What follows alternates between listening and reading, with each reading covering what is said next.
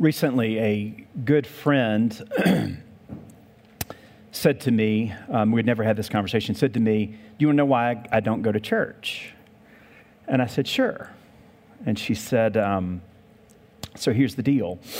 And again, we'd never had this conversation. Here's the deal. When I was a kid from a very young age, I have a younger brother, she said. And I knew from a very young age, like when he was like four or five, I knew he was gay. We were in and out of churches. And I, she said, I, I vividly remember one time when a, a member of a church pulled me aside and said, Your brother's going to hell because he's gay. So here's my friend, decades later, decades later, holding on to that. She's never gotten over it, and that's why she doesn't go to church. This gospel passage about the unquenchable fire is the kind of passage that's been used for, for centuries to justify such cruelty and exclusion in this life and in the life to come. So, as we wrestle with this gospel reading, as we think about this gospel reading, and trust me, I'd much rather preached on Eldad and Medad, but, but we have to um, speak in clear and uncertain terms about this gospel passage. And remember that as Episcopalians, we've got a methodology. Episcopalians take the Bible seriously but not always literally. And I believe that we've got a great model this morning in Jesus Christ for doing exactly that. Unlike our culture, which is uh, most of us in this culture um, are literate, we read and we write. The exact opposite was true in Jesus' day. Jesus lived in an oral culture. Something like 95% of the people did not read and write. So, what had the most amount of power in terms of words or stories or tingling your ear was not something written down, but was the commerce of the word through the air. So, great teachers, preachers, storytellers, then like now, used hyperbole, and Jesus was a master of hyperbole to get attention. Let me give you another example besides this gospel reading. It's easier for a camel to get through the eye of a needle than for a rich man to get into the kingdom of God. Jesus is not literally trying to save camels. Scholars also believe that this word for, for hell and for unquenchable fire as Jesus uses it, is actually not mythological. That gets layered onto this image down through the centuries and especially in the medieval um, period of Christianity. The word in origin, as Jesus uses it here, is something actual, a, a place, a place outside the gates of Jerusalem where a fire was kept burning, where people would take animals for sacrifice or trash to get rid of it. So you can imagine if, if you and I walked by that burning trash heap regularly, taking out our trash, not just our back alley, if we regularly did that over the course of our life, we have in our hands a very powerful metaphor for transformation. It's the trash heap. It's where you take all of that stuff to burn it and get rid of it. Scholars believe that. Therefore, with the, the meaning of this passage, what we need to take seriously but not literally, is that there are some things in our life that we need to take out to the trash and get rid of. Um, if you prefer, there are some things we need to recycle real quick.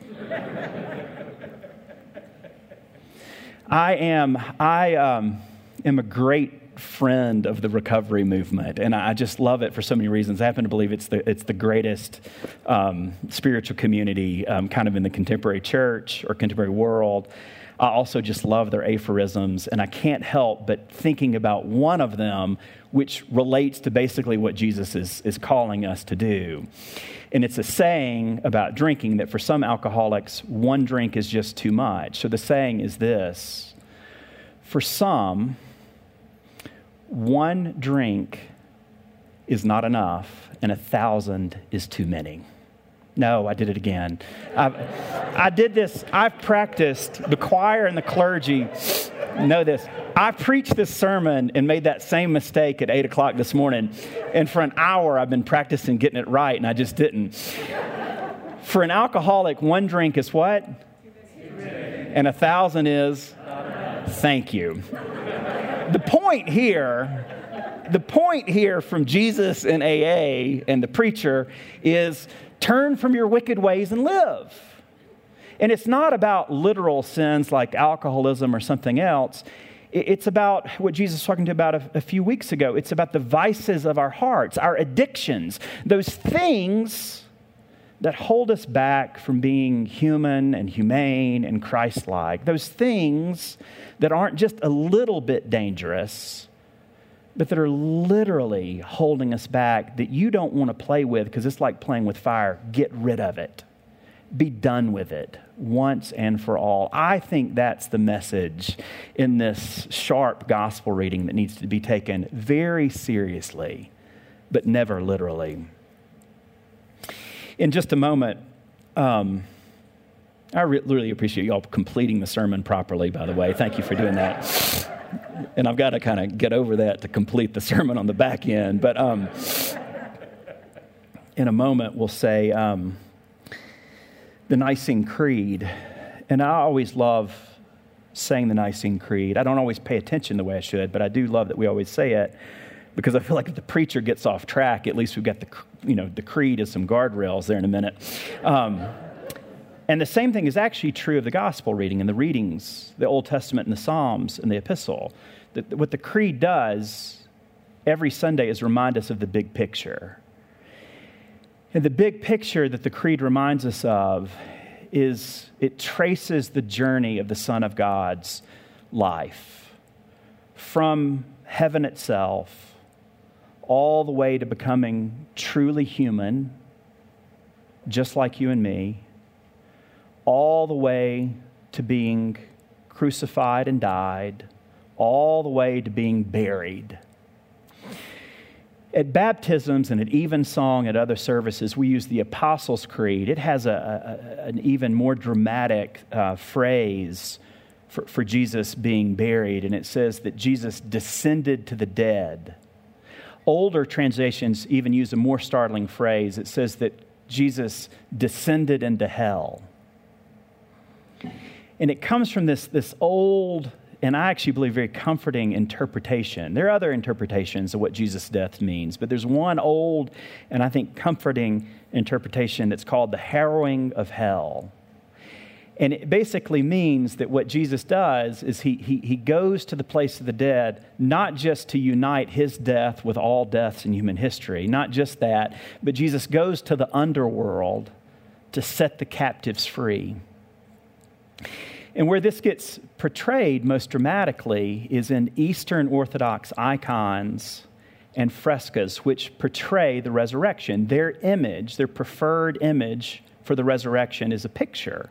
And in this picture, Jesus is. Um, I got to lean down. You might not be able to see me in the back. Jesus is, is coming up out of the ground, out of the tomb, and he's raising up. But what's incredible is he's got Adam by one hand and Eve by the other. And he's coming up and he's just, just pulling them with him. And it's this incredible, it's their image for resurrection. And it's incredible because it's not just about the church, it's about all of humanity, Adam and Eve. It's about this incredible social fabric that's created by divinity, by God. It's about how there is hope for the entire human race because of this resurrection. And the good news is good news universally for all people. It's incredible that the risen Christ is pulling up Adam and Eve. Here's the big picture. Here's the shape of Christ's life. The creed says nothing about hell. It mentions nothing about fires, and neither does that icon of the resurrection, and nor do any of those stories about resurrection mention, mention any of that. The big picture, the gospel in a nutshell, is that Jesus is our Savior because Jesus is our companion. Jesus takes us by the hand and leads us along a path that Christ has already traveled. Jesus takes us by the hand and leads us through our birth like his birth, leads us through our lives like his life, leads us through the existential joys and sorrows that he knew firsthand just like us, all the way through that pit stop on the, by the fire pit through that, to that recycling center. He takes us over there too. It's a short stop, hopefully, but if you got to linger a while, he'll stand there with you. All the way, that path continues beyond that fire, all the way through to our very deaths, which is his death. And that path continues all the way to the gates of heaven, where he welcomes us home. There's a 17th century um, poet and, and, and theologian and hymnodist, and actually a Puritan, Richard Baxter. I said actually because you don't always hear Puritans quoted by Episcopalians. and he has a, a, great hymn with a great line that sums up all of this um, in a simpler way, but it means the same thing. Baxter wrote, Christ leads me through no darker rooms than he himself entered. That's the gospel in a nutshell that with Christ, at all times and in all places, you and I are never alone.